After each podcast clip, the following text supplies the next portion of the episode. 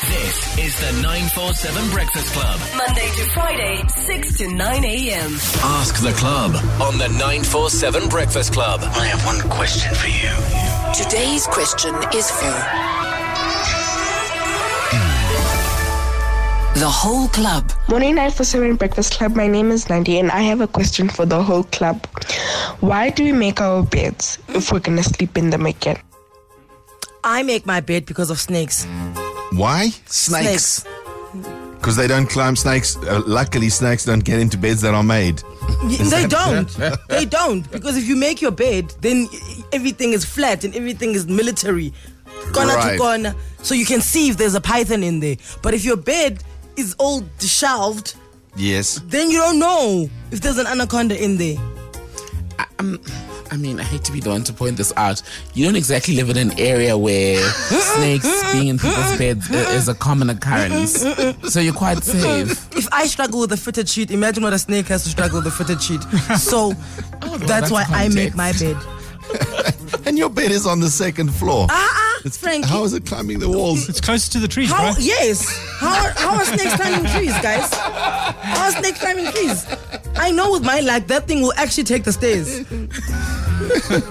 through the front door. Up, no, no one will say anything. Like, hi. No, I'm just here to be to hang out with Anele. Okay. I know my luck, guys. I know my luck very well. That's. I'll make my bed three times a day just to make sure there's no snakes. I, I love this question because this is a question I've had my whole life Oh. from being a child. Why must I make my bed when I'm going to sleep in it again? So, I, so yeah. So you don't make your bed in the mornings. N- Well, But I you don't- would choose not to. yeah. Luckily, I'm I'm not the last one out of the bed in the mornings, so, I use that as my excuse. So you picked a job. exactly. you picked a I job made that would sure. help you not make your bed. Wow. The, the, the neat freak in the business. I the first thing I do before I even get into the shower, I make my bed. Is that for your psychology? Yeah, it is. Really is. There- There's a very famous uh, speech by uh, an, an army general. Mm. I've played it for Anele before, where he says, literally, if you want to start your day in the right way, Ah, suka start man. by making your bed because then you've already started with achieving one thing. You know, please find us that speech and just play it Okay. for Frankie one You of know, these you know, days. you know what? Nat? Waking up is achieving one thing for me already.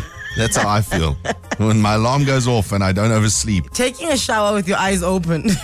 Yeah, when I walk into the when I walk into the bathroom to, to grab the shower in the morning, I go, yes, achieved one thing. Tembikile, My well, I have a personal army general, aka my mom. m- my Emza.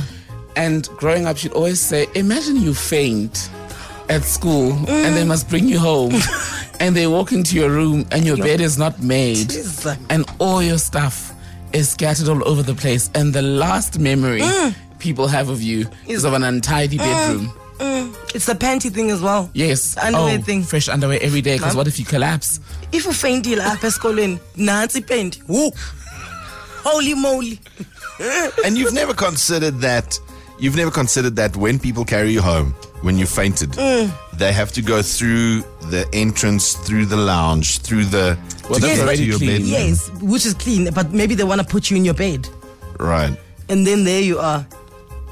And there's a snake in there. That was what I was saying. I mean, come on. Do you have your speech? I do. His name's uh, Admiral Admiral William McRaven. Admirable. Frankie, this is for you.